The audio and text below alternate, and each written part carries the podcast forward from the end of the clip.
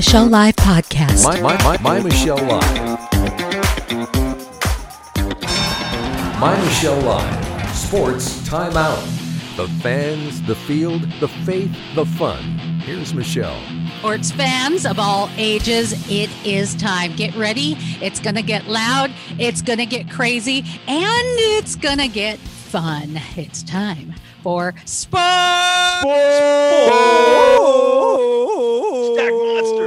Red dog. Red dog. Go, Red go, go, go, go, go, go, go, go, Go Huskies. Kraken. Or- Yeah. All right. As we clear the turkey from the table and as the holidays start, we are running towards it's like the starting gun. We're running towards the pumpkin pie with whipped cream drizzled on top of it of football and sports season for me. I love this time of the year. Uh, with some confusion, by the way, no apple cup on the table this year.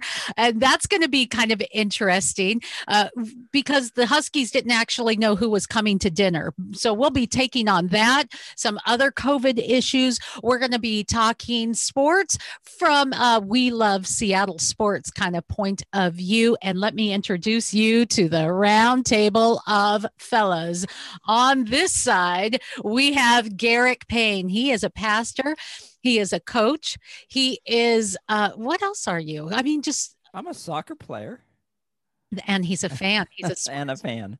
the sports fan. And then we have with us Rich Hallstrom. He is the author of Thunder Sports Network, co-author. We won't mention the other guy because he's not here today. What's up with that? A villain has left us. It's an important game that's being played today. So I get it. I get it. Uh, Rich is also what we call the official 12th man. He is a veteran sports reporter. Brent Baker. He is a sports writer. He is a sports photographer. He is the author of probably the coolest sci fi book I may have ever read, Breaking Yesterday, which will be available after the first of the year. Way to go. Love the book. We'll talk about that on another podcast. And then we have our sports authority, Joshua McMillan. He's on Twitter, by the way, at Josh Reports Live. Tweet him. He's a tweet. tweet. I'm Michelle Mendoza, and we are talking sports today, fellas. So glad to have you with us today. Happy Blue Friday. Happy Hey, Blue happy Friday, Blue Michelle. Friday, Michelle. Happy Blue Friday. Happy Happy very Blue Friday. If we play Monday night, does it become Blue Saturday though? I think it's blue. It's Blue Blue weekend. Weekend. Yep. Blue And- weekend. There you go. Here in Seattle, we don't often have blue skies. It's gray this time of the year. So every Friday we get blue. And honestly, I know I'm wearing a Sounder shirt today, but I do have my Seahawks slippers, ugly slippers. It's as bad as, uh, you know, ugly Christmas sweaters. So, guys, the Seahawks are back. Last week, Oh they were yeah. We redeemed ourselves a bit, didn't we? I mean, we had our first loss of the year to the Cardinals, uh, 37 34, but the defense seemed to come alive last week and we pulled it out of a hat. 29 21 win over the Cardinals. Before we go big into Monday Night Football talk, what put us over the top last week, Brent? Uh, I think two things. First of all, the return of Chris Hyde, because I think it, it made the running game much more of a threat, which made Russell more effective. Uh, secondly, the defense, um, you know, they talked about having sort of a, well, a come to Jesus moment um, as far as their defensive accountability meetings during the week. And I think you could see that on the field where even though we're still down injuries, guys played disciplined. There was only really one ugly breakdown on that one goal line touchdown pass, but really they played a controlled game, not a lot of broken coverages, um, really contained Kyler Murray, uh, put the hurt on him several times. So I think those are the two biggest things for me. All right, Garrick. No, I I completely concur with what Brent was saying, and I think we because of the return of of an actual running back. I mean, not no disrespect to the other guys, but someone who understands and, and knows our system too. It just opened up so many more opportunities uh, for for for more screen passes and and just more diversity of play. And so I, I think Russell was able to really execute. Um, and and I think Russell um, got back into his groove because I felt like because he was feeling the pressure in the last few games, he was going outside of himself a little bit. And and I think and I don't know, I mean, you never know what goes on inside the head of someone like that, but because he was doing so well and there was so much talk about the whole MVP thing, maybe he was thinking that he could do some things that maybe he actually couldn't do. Um, like in the previous game when when perhaps he should have passed and and or should have run for the first down and and he just made that that really difficult pass and ended up in an interception. So, you know, it's it's those types of things. I felt like he was more back on his game, more back on solid footing, and I think that made all the difference.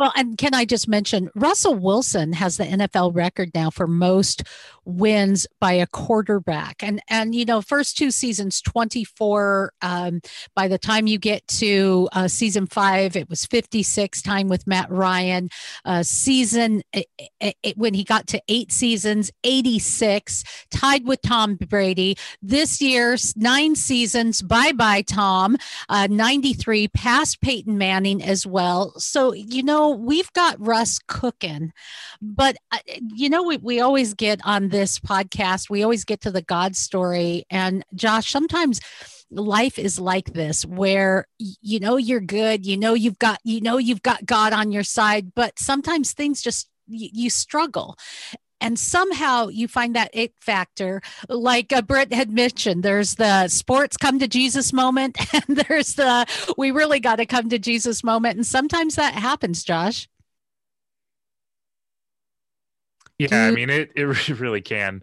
And uh, i think come to jesus moment is something that they had during the week as, as we kind of mentioned you know and uh, ken norton ha- made a players only meeting for defense and they went around and they had every single person say this is what my responsibility is. This is how i help my team. This is how i help my brothers you know? And so it's it's coming together. It's kind of that that lob mentality that they maybe got away from a little bit but it's it's about and you know part of it you got to chalk it up to to the synergy that goes on in that room. When we've had more defensive backfield configurations this year than we had in like five years previous, just because of the amount of injuries and the the new players and everything going on. So it's it's it's been difficult, and you know you go back to the running back too there is a reason that helps so much and pete carroll's preached about it. You're probably familiar with the term the circle of toughness that pete carroll always talks about that circle of toughness. If you want a tough defense you got to have that tough running game. You just got to hit people. And you know as much as i like some of the other running backs on our roster in different roles specifically like third back i think DeeJay Dallas could be a great third down back you know to catch it out of the slot. But carlos hyde chris carson these are guys that hit people you know famously, as uh, Marshawn Lynch said, you just got to hit them over and over and over and over. And once you pound them into the ground, then you got that toughness established, and they, they have to respect that. And then Russell Wilson gets more time in the pocket, so he's not running for his life. And no, no offense to our offensive line, who's actually been really good this year, been really pleased with how they've played. But that's the circle of toughness, you know. And regardless of how you want to play the game, if you play finesse style on offense, your defense just is it's not tough. It doesn't play to that same toughness. And if you go down the field in three plays, they don't have any time off the field. You eat time off the clock with that running game.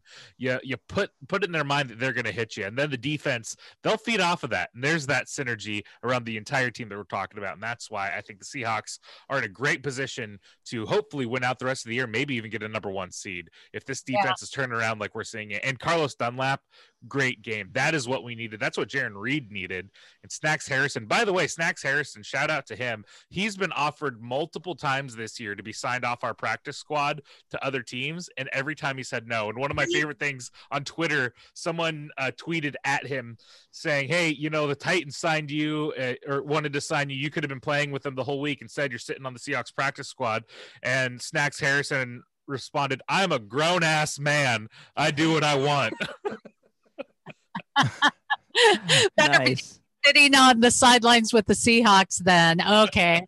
And guys, when we talk often about sports being an analogy for life, and that's where I wanted to say this is a tough time for a lot of folks, and sometimes sports is a bit of a relief, and sometimes sports talk as well. But I wanted to get to that, uh, Rich, who's been we've been ignoring Rich up to this point, but that's okay because we wanted to bring him into the finale as we talk uh, about the Seahawks and their kind of redemption. You know, getting starting off strong, getting off track, coming back on sometimes it's that love your brother come together that's what we're lacking in america but maybe something we can show in the world of faith rich Well, I think the Seahawks showed that a team game is better than a one man game. No team with a one man game is ever going to sustain the success that the Seahawks have shown during the during the Pete Carroll era. And the Seahawks got back to their own original personality, the personality that won a Super Bowl. That is what that team looked like last week with Carlos Hyde and Carlos Dunlap on defense and Jarran Reed finally getting some pressure on the quarterback up the middle on the defensive line. So you saw the Seahawks get back to their original personality as a team and you saw their best effort of the year all around. That's a good thing too. Now, Kyler Murray has some Russell-esque tendencies. You know, we're talking about that one man, and he was leading his force fairly well. Last week, though, he did we did deal with an injury with him potentially, but last week the Seahawks had 269 yards, two touchdowns with Russ.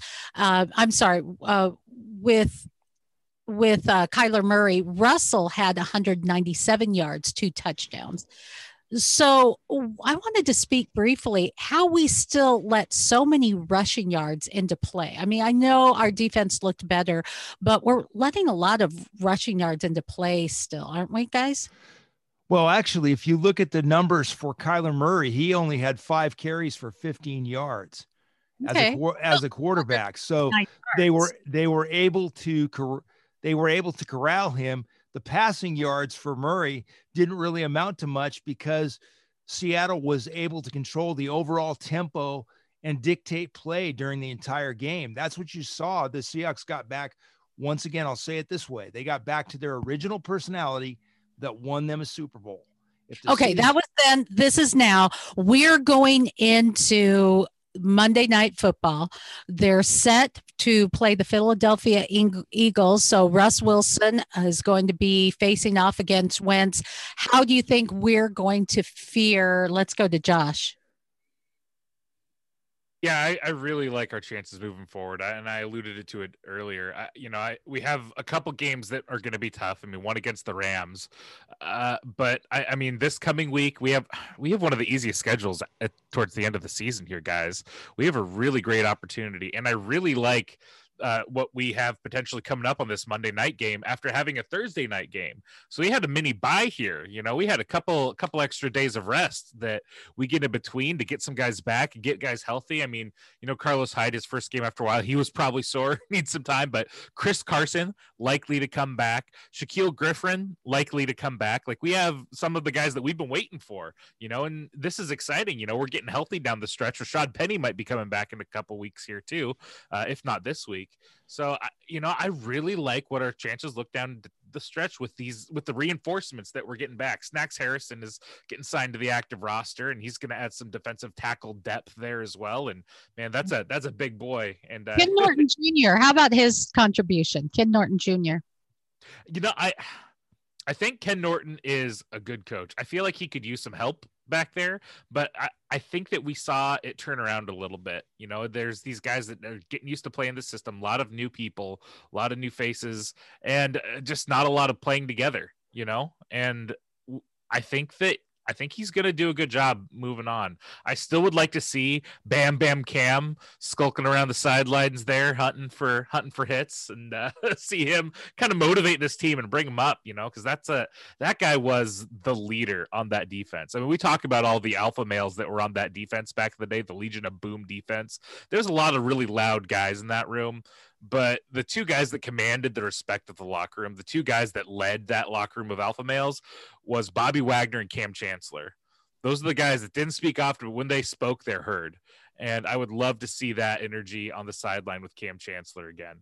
Okay. Okay. So, guys, I just want to make an observation. I know we're having a, a fun discussion, but to be really honest, as I'm watching you on Zoom, you guys look like you've had a lot of turkey and the tryptophan has kicked in. the tryptophan hangover. Yes. I just say it. So let's just let's. I'm just throwing it That's out. That's because we're not talking about soccer. That's all. Okay. gonna get there. Still, we do. Come on. How's it gonna shape up Monday night? Let's talk about it. I'm not. I think that. I think. I think this is a great opportunity for the Seahawks defense to prove that what we saw last week was not an illusion, because the Eagles are a Excellent mess. point. The Eagles are a mess. They really. I don't know if any of their their starting wide receivers are available.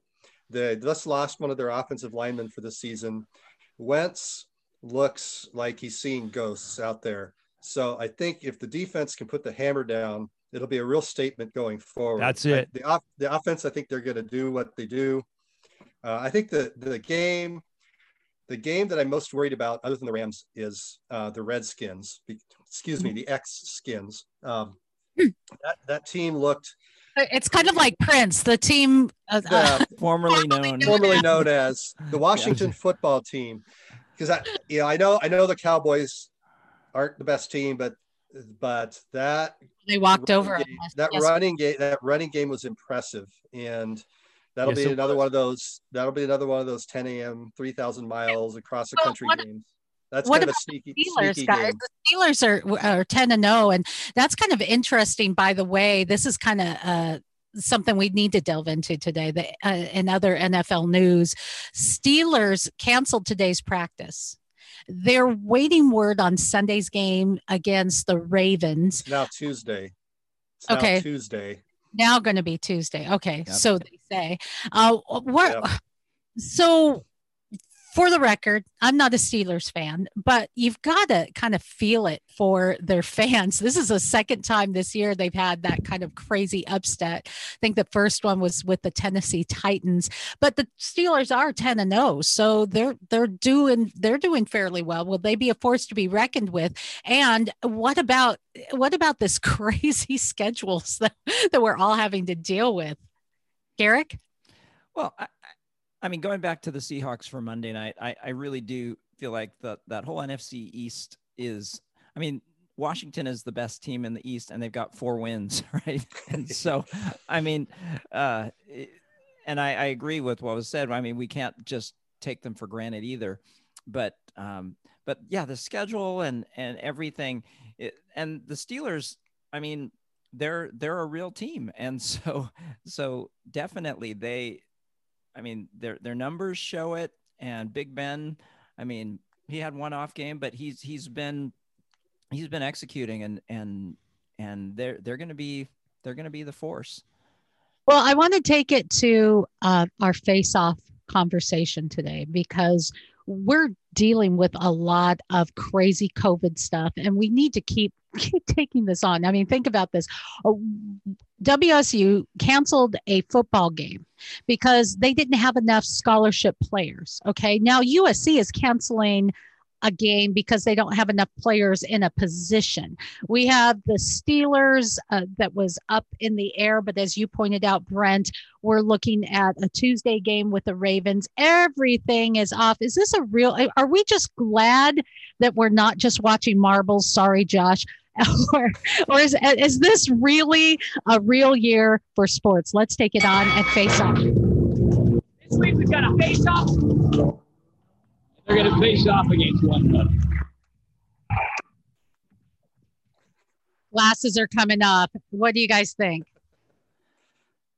I think the sports world has done the best job of co- coping with the COVID 19 outbreak. I think really because I'm like looking at USC and going, I don't have enough players in this position. Then pick someone up, you know, play the game, you know, do the best you can. You go out there because that's how life is sometimes. You go out there with what you've got and you give it the best shot that you have. I don't know. That's just me. Anyone else? Well, I would say from from overall, when you look at sports, Major League Soccer did a great job uh, going through COVID. The NBA did a great job with the bubble concept going through COVID. The NFL has done a great job going through COVID. And as we talked about last week, Michelle, there has not been a single case that has been proven of transmission of COVID on the field during the during play. So we got to keep that in mind. So I think sports has done a great job okay, of uniting. Mind, how can you say people. done a good job if if there hasn't been a single case of them uh, of showing transmission? Are we going a little bit too far? I, I think it's a bit confusing. And I, again, I say USC, suck it up, put someone in that position, and play the best you can. Well, that goes. And Garrick, you tell me doesn't this show once again the ineptitude of the Pac 12 conference and Larry Scott? well, absolutely. I, and you took the words out of my mouth because it's it's the college game that I think is really messing and and I think th- I, I, I hate to say but I, I feel like politics are in play once again because the the whole thing with these lockdowns and states and things like that and then the hypocrisy exactly. that we're seeing in terms of i mean our our own governor went to a conference in hawaii uh, last week and, and it's like all Thank right Must come on nice I think yeah. I, I, think in terms of the of how sports is management I managed it I think that the the pro leagues have done an outstanding job mm-hmm. of coming up with a plan, staying with the plan, adjusting the plan when they found out, you know, like like you know, you see with the, with the NFL now agree or disagree. You know, now you're seeing more cases, so they're saying, okay, mask the guys on the sidelines because they're standing together for longer periods of time, which is the time when you can get more transmission. The college game, you've seen it in football. All the conferences have done their own thing. You're seeing it in basketball where you've got like a third of the games canceled. I, I, I think the failure, you can talk about Larry Scott all you want, but I think the NCAA, granted, they only have limited control over football, but the NCAA does not have a plan really to deal with this. Now, b- back to the whole uh, football situation with like USC, I know that within the the conference guidelines for COVID management, there are specific guidelines for player availability in specific positions um, offensive and defensive line.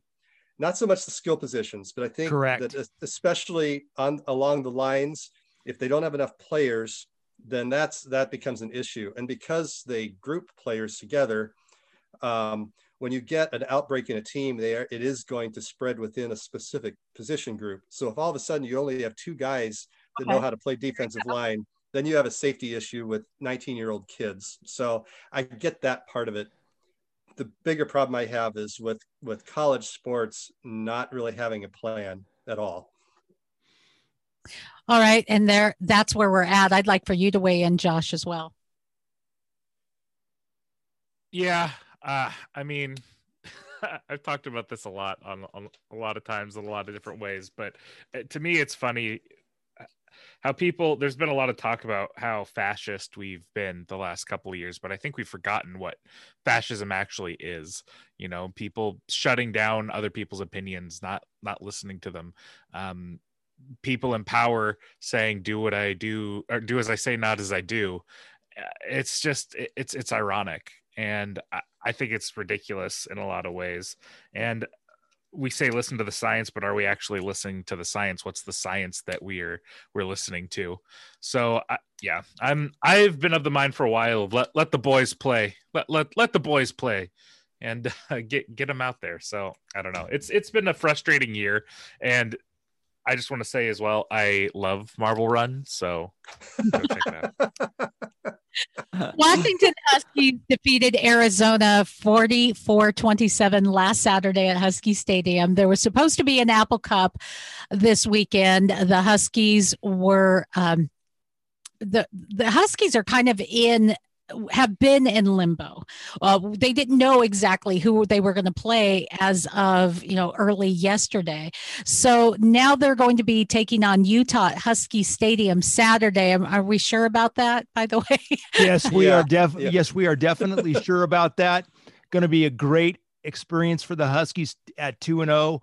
Uh, they get their first prime time on ABC, prime time exposure show out a young offensive line that is protecting their quarterback, redshirt freshman Dylan Morris, who's had two excellent games under control for the Huskies behind center. And I think it's going to be another chance for the Huskies to show off a powerful running game and some offensive linemen that uh, a lot of people are going to be looking at over the next few years. And Josh, you got to like this. Jimmy Lake said in the post-game press conference against Arizona that it could have been 60 to nothing. It was 37 to nothing before Arizona even scored last week. I think the Huskies are on a roll. Huskies on a roll, Josh? Oh yeah, I'm glad to see it. Now, Larry Scott, let us watch the games, please. Yeah, I however, thank you, Larry. Um, because of the way the Pac 12 uh, set up their like rescheduling criteria. This could have been Brigham Young they're playing that um, is has well thought they had designs on the college football playoff until the rankings came out this week. But BYU wants no a, part of Washington. If BYU they want a chance to play, no if if they want a chance at the playoff, they need a game like Washington, which they're not going to get now. But because the Pac-12 stipulated that it that if a Pac-12 team became available, bef- you know, as late as Thursday Correct. in the week, that the Washington would have to play them. BYU wasn't willing to schedule that. I think there was definitely some gamesmanship involved there. But at the same time, ultimately, we can go back to Pac-12 policy preventing that game from happening because I think, I think UW should be able to take Utah. BYU is a different matter, but it would have been a much more uh, much more Thanksgiving worthy li- game to play. the last two games, BYU has been outscored by Washington 80 to 26. BYU wants no part of Washington on any football field here or in an alternate universe. But they want to play Alabama. You, you look like you're set up. Yeah, you look like you're set up for the Apple Cup that will not be. Yeah, I know. I've got my flag in the background, but uh, it it's yeah. I'm just disappointed. I and I—I've almost kind of switched off because it, it's like it's just so day to day and and just so unpredictable. It's it's just frustrating. It is frustrating, but I think there is some reprieve to talk about. Let's just let's just mention Gonzaga, should we? Not yet, not yet, not yet. we know where Garrett's thinking. Yeah. basketball, basketball. Let's just talk Gonzaga. We'll, t- we'll get to the grand finale in a little bit. Can we do okay. that? All right. That? Sounds good. We're right. going to give the Sounders their moment in the sun. Trust me. Rich Gonzaga. Well, Gonzaga once again starts off another college basketball season as one of the top rated teams. Game number one against number six, Kansas. Gonzaga, number one.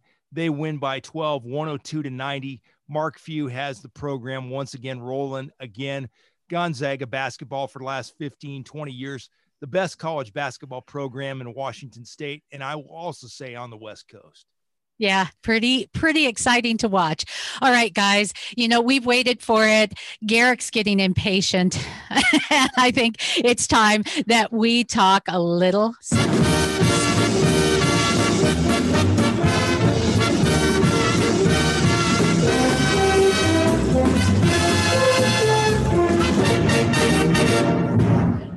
Yes. Man, that's yeah. that's yeah. that's as old that's as old as the old Houston Oilers song. That's been around forever.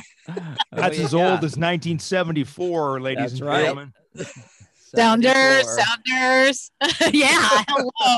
So soccer now it's getting big. Um, let's before we get into the Sounders because I've made Garrick wait this much.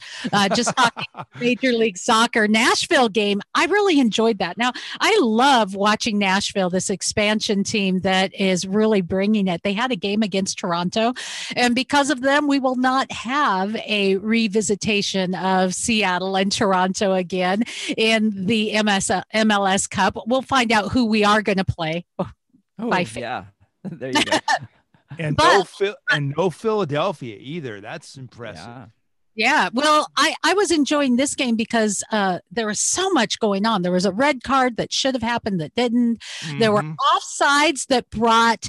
I I would say it could be, and I can't confirm on this. I should ask the uh, encyclopedia of sports in our group. I almost think that the offsides that brought back uh, potential goals may be a record number in a playoff game. Rich, I want to say that that you are right about that, Michelle. And if we talk about offsides eh, and goals being disallowed, remember LAFC had a goal that was disallowed because of an offsides that could have very well changed the complexion of the Sounders game against L- LAFC. But that, those are the breaks could have. in soccer. But- you- it, but, it did, it but it did not because the three best, the three best In players end. on the pitch did their job. That's right. In the end, uh, as we talked about last week, I am still feeling better than Bob. LAFC, one goal. Three goals via Raul Ruidíaz, uh, Nicolas Rodero, Lodeiro, uh, Jordan Morris. And now we're taking on the Western Conference semifinals against Dallas FC, which I think if we continue to be in the game and we're centered in cakewalk. Garrick, I, I never say cakewalk. No such thing in soccer. yeah, but but most certainly, I'm glad that uh, the, a certain team that begins with a P word um, is not not in our future. was I'm sorry to our Portland listeners. We do love you. We really do. We love But- the listeners. We love the Yes. listeners. Even some of the fans, you know, there you go. But yeah, Timber Joey can hibernate for another year, as far as I'm yeah, yeah. They can I put away the chainsaw. That was beautiful. That was just a beautiful moment. You're just going, yes, yes. There is some glimmer of hope in 2020 that makes life good, Garrick. yeah. Well, Colorado is definitely a favor, or I mean, sorry, FC Dallas is definitely a favorable matchup for us, especially if we. I mean, I don't really think that there's a team in the playoffs that can beat us now that um, that we're playing the way we are. We're firing on all, all cylinders. We're healthy. We've got depth in the bench, and uh, and we're just looking really good. And I mean, talk about kind of We being back. Week though. We have some things to tweak. Let's be honest. I mean, we can revel in our victory for a moment, but we missed a couple sitters that we probably sh- should not have missed. Uh, there's some things that we can that we can definitely going forward. Speaking as a forward myself, I, I yes, be See- for, be forward, my I'll be Before- forward myself. Hang on. if you're a goalkeeper and you miss a shot, you know, then it could cost you the game. And it's true on the other end as a forward as well. Um, but we we are connecting. I mean, I it was so beautiful to watch Jordan Morris. The composure and the way that he finished that goal was was just clinical. That is that was not an easy um, easy goal to convert. Um, it was a beautiful through ball and a great run into that that space. But to to get that finish and it shows why it was that he is in the MLS um, top 11 players. And um, and Ruidíaz and of course Lodeiro had had a great game. I mean he was he was all over the place and just magnificent. I, I also want to. I also want to give a shout out to to Stefan Frei too on that penalty kick because, I mean, Good in the end, he just had to stand there and wait for the ball. But what happened in the you know the ten seconds before that, the I don't know who it was that was was lining up to kick, but he had that guy tied in knots and made it an easy easy save. But the the just the whole mental game that he he won decisively leading up to the the actual kick was was amazing. So Sounders are going to be taking on Dallas. Uh, I am predicting we're going to go all the way. I, I would be really surprised if we didn't, and it would be one beautiful thing to happen besides Portland not making it in 2020. yes, yes, guys, yeah. Well, I think Sounders are the best team in the league left on the board. You you can't say anything but that. And But Garrick, I got to Garrick, I got to I have a question for you. Best goal of the year by uh, Morris in that game. one of them. I mean, he, yeah, that's right. He's had some good finishes this year, but I definitely feel like that that was that was one of his best astounding. finishes. Yeah, just yeah, all the combination of the things that he did to draw draw the keeper over the way that he he was able to to slot it home. It it was beautiful. It was a thing of beauty. Okay, I have a question too, especially for maybe you, Garrick. Uh, think of this, guys. We uh, we still have a chance of playing uh, some some of these final games and maybe even the end game at home. I don't know how that's going to play out because I haven't looked at all of the statistics after they changed, but will that really make a difference in 2020 with no fans? Oh, I, I absolutely think that it makes a difference. Um, because you're familiar, it's your routine, it's your your locker room, it's it's all those things, and absolutely the fans make a huge difference especially in seattle but i, I think just all those other things it, you definitely do have a home field advantage not to mention the fact that you know we do play on an artificial surface and it can vary depending on on the club that you play whether or not you play on natural grass or artificial and so so i i definitely think it it works in our favor while we're talking soccer today, by the way, the uh, women, uh, women's national team played the Netherlands uh, again, and we looked at um, 2 0. So that was pretty cool. Yay. All Yeah. right. Oh, yeah, just wanted to throw that in. Go USA. Very, very cool. Uh, Josh, anything in our Mariners report that we need to be aware of in this off season? He's always Uh, you know I, one big suggestion i would have for people that are hungry for some some mariners is on twitter you can follow the mariners minor leagues and you can get updates about how they're doing in some of their off-season games or their other leagues that they're playing in. And uh, but no nothing nothing too big to report on right now. I mean i'm excited for what's going to come. You know jerry Dipoto is always slinging deals. I mean the one thing that is uh, is something that is potential i don't think it's going to happen is uh, bringing in some outside pitching for for a trade. And I'm sorry, I just forgot the guy's name. I was on the Blake, tip of my tongue. Blake. Snell is who we talked Blake about. Snell, that's Yeah, right. Yeah. It, who is a Washington native, and it could be exciting. He's a great pitcher. He won the Cy Young Award.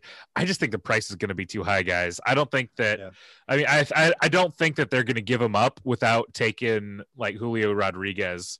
You know that they're going to want uh, one of our top prospects, and I just don't think that that is worth it right now, especially with the pitching that we have coming up from our system.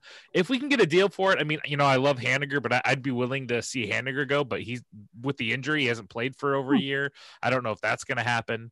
You know, and so you you kind of get the sense that like, yes, we have a lot of outfielders coming up. We could lose an outfielder, but man, not Kelenic, not J Rod. Those two guys have superstar potential.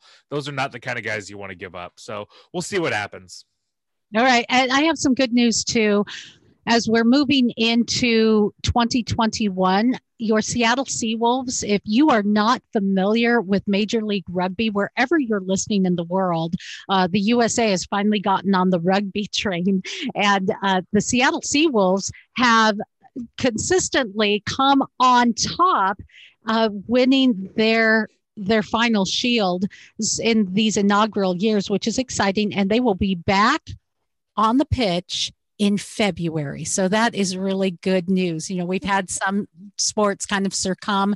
We're looking and and of rugby, guys, seriously, of all sports who I would imagine would be just like, we're gonna play anyway, we're out there. I would think rugby would be the sport, don't you?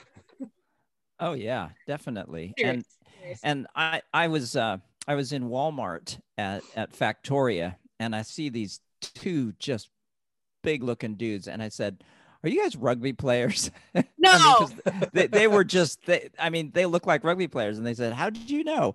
And I said, "Well, I'm a soccer player and and I've lived in England and and uh and they said, "Yeah, we we, we play for the Seawolves." And one of them was from uh from Canada and one of them I think from New Zealand or Australia, and just the nicest guys too. Um, and and then I used to go. Go ahead. Pardon? Go ahead. Go ahead. Oh, I, I used to go down to the Washington Athletic Club for um, a, a men's group, the Fellowship, and um, that was where they stayed as well. And so, um, so it was, and and where they trained, and so it was great to see them down there. And they're just really, really a, a great, great bunch of guys. Get geared up for it because there's something special there really is something special about rugby. I've i've watched a lot of sports as you guys have as well and maybe you would concur that in the sports realm I they play harder, rougher, more aggressive than maybe any other sport out there, arguably. But yet they are the team that comes together in the end. The the uh, sport that comes together in the end. They all, all, go get a beer afterwards. They're the sport that uh, they say uh, that it's the thugs game played by gentlemen. You, so here here's the phrase, Michelle. This, this is uh, from England. Soccer, yes, yes, and so soccer is the gentleman's game played by hooligans and rugby is the hooligans game played by gentlemen. And the reason for that is because in england and here's another backwards thing that they have but they call the the private schools there they call them public schools. And so rugby is played by public school boys which means kind of the the wealthier and the elite um, they play rugby. Um, but the game is more wild and, and more of a hooligans type game whereas soccer is well at least it had been traditionally but is more of a gentleman's game just the way that it's it's called the beautiful game right? And so anyway that and uh, well, here in and here in the us uh, we've kind of taken that uh, replaced hooligans with thugs and talked about how how people play the game where in soccer you know there's a lot of rolling on the pitch and you know it's kind of in in rugby, if you're going to bring someone down, you're not going to do it sneaky. You're bitch boom. It's just right out there. And then there's the going and having a beer afterwards. I wish that our society could play the game of life a little bit more like that, where maybe uh, when we're debating things or when we're passionate about things, we, you know, we can play it hard and we can debate hard, but afterwards, can we just all get along? Let's let's just go out and uh, have a beer, have a coffee, and just get along. That's what I would really like, guys. It's time for our final shot.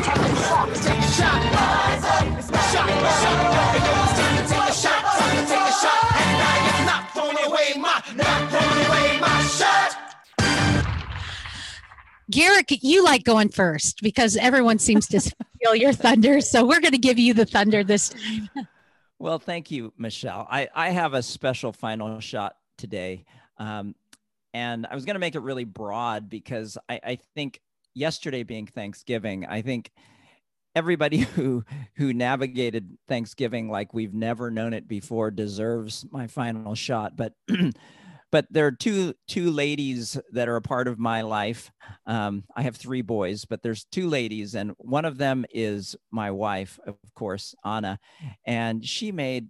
And I mean, we worked together on the meal, but but she really made this amazing, incredible meal for our family. And you know, we unfortunately we didn't have extended family around, but uh, but I just want to give my final shot to my wife. That's one of the ladies, and then my yeah. mom, my mom who is 86 years old, and uh, you know, obviously in that high risk category age wise. Um, she's strong, stronger than ever though. But but I know it's really hard for her not to be with with our whole family together, and so we did a little Zoom call at at nine o'clock last night just to kind of check in with with folks. But um, but final shot to all the people who who just had a, a tough um, a tough Thanksgiving, uh, but but I think a lot of people made it very special, and uh, and I, I'm really grateful, very thankful to God for a great Thanksgiving. Brent, um, I'm gonna my shout out will be to I guess the memory of Diego Maradona, uh, very complicated figure, obviously had all sorts of personal issues but also just some, you know, eternally memorable moments. Um, the hand of the God. Uh, night, you know, the, well, the 1986 World Cup, the hand of God goal, which he actually bragged about, uh, knocking the ball into the goal with his hand, and and saying later on because it was against England um, that it was vengeance for the Falklands War. So we talk about politics and sports, but he also had just one of the most brilliant, legitimate goals you've ever seen in that game too. So, um, yeah, just there's a lot of things you could say about him, but you know he passed away this week, so we'll just remember him. There you go, Rich. Well, if we take a look at Thanksgiving, Thanksgiving and football go hand in hand, and we have to be very thankful for a hidden story behind the Washington football team yesterday against the Dallas Cowboys. Ron Rivera coaching an NFL season and going through chemotherapy for cancer at the same time.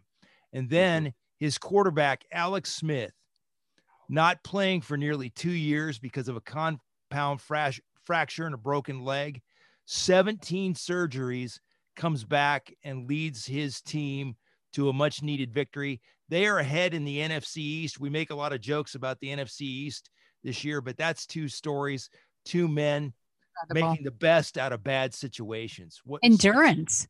endurance, and things to be thankful for all There around.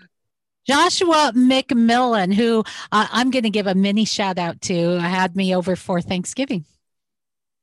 Thank you. Oh, you're welcome. Yeah, we had that Oh, bacon most wrap turkey and He did bacon wrap turkey. Yeah, seriously. Yum. But it was in a shallow recipe. pan. So it, at one point, we opened the uh, the oven and there was like flames everywhere, but didn't affect the turkey. It was like uh, Shadrach, Meshach, and Abednego. Right it was there. part of the plan. We had a smoked turkey. Final shot, Josh. You know, my final shot is actually going to go out to, to Pete Carroll and John Schneider. Um, sometimes we forget how, how lucky we are to have them, but you know, Pete Carroll a couple weeks ago signing that extension. I'm excited to have him around here for longer because think look at the environment that he creates around here and look at how people want to play for this team. This franchise is, you know, we, we take it for granted, I think sometimes, but it, it, one of the best run franchises in the NFL, period. And you see guys like I mentioned earlier, Snacks Harrison saying, "No, I want to play here. I want to be here." Guys want to play in Seattle. People want to be with this team because they like the leadership. We they run a clean facility. They take care of their guys. You know, people come here after playing for places like, you know, I'm sure coming from the Bengals with Carlos Dunlap, he's Yeah. he's probably here too, thinking, "Man, this is nice. I like this. I'm on a team that wins. Like they'll make me smoothies, and Pete Carroll's got the energy. You know, like the the the youngest, oldest head coach in the league. you know, so I'm I- hmm. I'm so thankful to have those guys around and leading this Hawks franchise. Because I think all of us have been in a job where you don't feel appreciated, where things are kind of backwards, and when you go someplace where they've got it all, to, you be quiet, Ben. When they you go somewhere when they have it all together, and it's such a blessing, man. I want to I want to exude that to the people who work for me, you know. So it's a life lesson. Pete Carroll, way to go. My final shot uh, goes to the athletes who made a difference this Thanksgiving. First, Feeding America announced on Wednesday that Michael Jordan had donated $2 million to help those facing. Amen. Yeah. The proceeds of the donation came from their pretty successful ESPN documentary about Jordan's Chicago Bulls team in the mm-hmm. 97 to 98 season called The Last Dance. That, I mean, that's incredible, you know, taking that success and doing something with it. But I have to end with this one to the man who went from beast mode to feast mode. Former Seahawks coming back Marshawn Lynch handed out 200 free turkeys near Honolulu's Aloha Stadium. You Nice. know, uh, having lived in Hawaii, and I love Hawaii, poverty in Hawaii can be really great. And it's not easy to get off island to go somewhere else to find another job. They're being hit as well really hard. So God bless you, Marshawn Lynch, and to all of you who try to make a difference when times are tough. Instead of hunkering down and feeling sorry for ourselves, playing that game, continuing the run, and not giving up, like we talked about at the beginning of the show, guys, as the Seahawks have, you know, kind of faltered coming together, loving your brother, finding your footing, and playing the game of life. That is what it's all about. To me, that's the God story. And that's why we take this sports time out. Garrick Payne, Rich Holstrom, Joshua McMillan, Brent Baker, and I am Michelle Mendoza. You've been listening to Sports Time Out, and there's more fun at My Michelle Live. My Michelle Live, Sports Timeout. Don't go anywhere. We're not quite done yet. You get to stay for the after party. Party. Wait, are we are we there? Are we on. there? All Yeah, right, we're, we're there. there. We're there. Welcome to the after party, uh, where we just kind of well have no form or formalities. It just kind of happens. Uh, Garrick, you wanted to say something uh, soccer related, and and I wanted to mention uh, Brent. Uh, we did a little bit of digging. Our Washington governor did not go to Hawaii, but the fact that he was kind of considering it is kind of news enough. Well, Well, there are enough poli- there's there's enough politicians that are doing the opposite of what they're saying. Um, he's so he's kind of guilty by association there. right. You Well, had a comment, Garrick. I did, I did, it, and it was it's actually a comment that someone else made. Um, what what is that guy's do? Can you any of you remember the name of the guy who is with Taylor Twellman on on ESPN Soccer?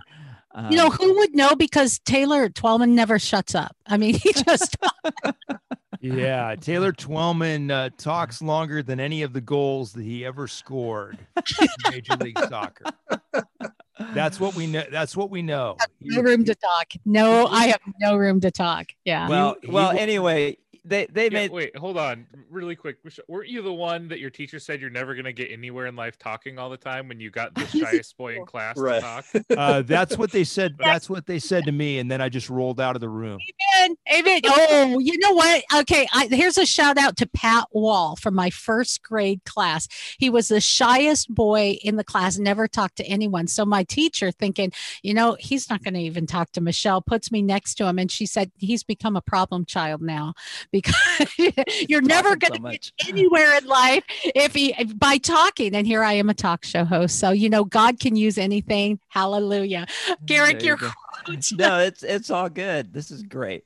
But um, but they were it was right at the very just almost at the final whistle, and they were talking and comparing Seattle with LAFC, and and this uh this commentator he comes Oh. up with some crazy metaphors, but I love this one. This was beautiful. It says, and I I, I actually typed it out because I thought it was so awesome. It says, you look at Seattle and they're somewhat of the Rolls Royce of MLS, premium brand carefully built, full of luxury parts, utterly reliable.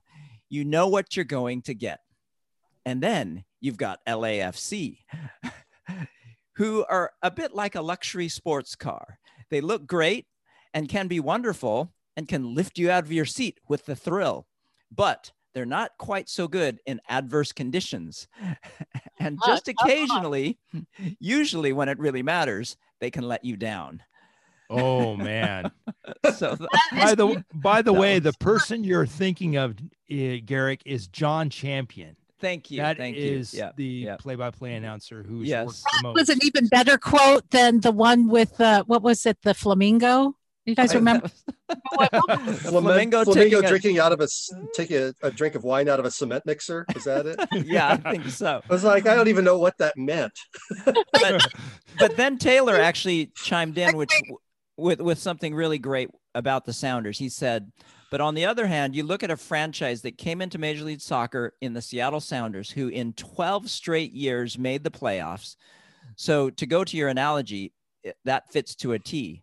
Sometimes some of us on the outside, we get caught up looking at the new shiny toy, the Atlantas and the LAFCs, and we try and use the LAFC 2.0 or Atlanta 2.0 or whatever. But Seattle, from day one, have literally written the textbook on how to do this. 12 straight years, and they've lost players to injury, lost players to transfer, or whatever it may be. And yet, consistently, they've been there. If they win the MLS Cup this year, which we're all hoping they do, uh, it's single handedly the best dynasty the league has ever seen. And that includes the Landon Donovan, Robbie Keane, Beckham, LA Galaxy era. Taylor, that was a great quote. To our Portland listeners, I'm sorry that must have hurt to hear again. But what do you do? They do know you- it's I- I- true. I they, have a- they know. I I have a question. I have a Hey, question. Portland's a pretty good. T- I- and you're not going to hear me praise Portland very much, but they have a pretty good team. So there you go. But pretty good. Didn't cut it this year. Brent. My question is: Does ESPN require there and an, at least one announcer with a British accent to be calling their games? It just seems like I, I don't know. I it's hard to tune into a broadcast where there there isn't it, it- it's not really a problem, but I just I just laugh at it after a while. It's like, does this make it sound more le- sound more legitimate? Well, I thought it was so weird that the Mariners had a. Uh, I mean, was the guy from Australia? Yeah, but Um, he actually played for them. Oh, okay. Well, it just seemed odd when when I heard him on there. I thought, oh, I didn't know Aussies knew that Yeah. much about baseball, but he was a former player, huh? He played as a By former way- Mariner. Very, re, re- yeah. Uh, Ryan Rowland. Ryan Smith. Rowland Smith. Yeah. Yeah, He's just, he's just a there you go, encyclopedia, encyclopedia. and also also the thing about Ryan Rowland Smith, he also played in the Olympics for Australia. So you Oh, got to yeah. give it you've got to give it to him for his Give it to him. so if you're knowledge. listening, this is kind of what happens when we're Facebooking. We just kind of we're, we're watching sports, and you we oh, I always keep my phone on because whatever sports is going on, there's going to be a ding from one of you guys, and we kind of weigh in, and you know it's kind of how we keep in contact. It's not official; it just kind of happens, and it sounds a little bit like this, doesn't it? It's Well, fun. you Josh, know, you it's- got to join yeah, us. It's And like that- that extra slice of pumpkin pie with a little more whipped cream on top. yeah, pecan. Uh, Josh, weigh This is, this, is- this is the pecan pie. Decadent, Oh, there he is. decadent, and overly sweet. family things over here. well, that's because Josh is the one person that has like little ones in the household. So of course he's Yeah. just opted. Way in, One Josh. more on the way. I got got the kiddo. Sorry, I didn't hear your discussion. I was getting questions asked of me. So You're that- dealing with the important things, the real important things of life, actually. Yeah. I know, and I keep telling you, my my dad said football is life and Jesus is life, not necessarily in that order. So you know, we're trying to get our priori- priorities straight here.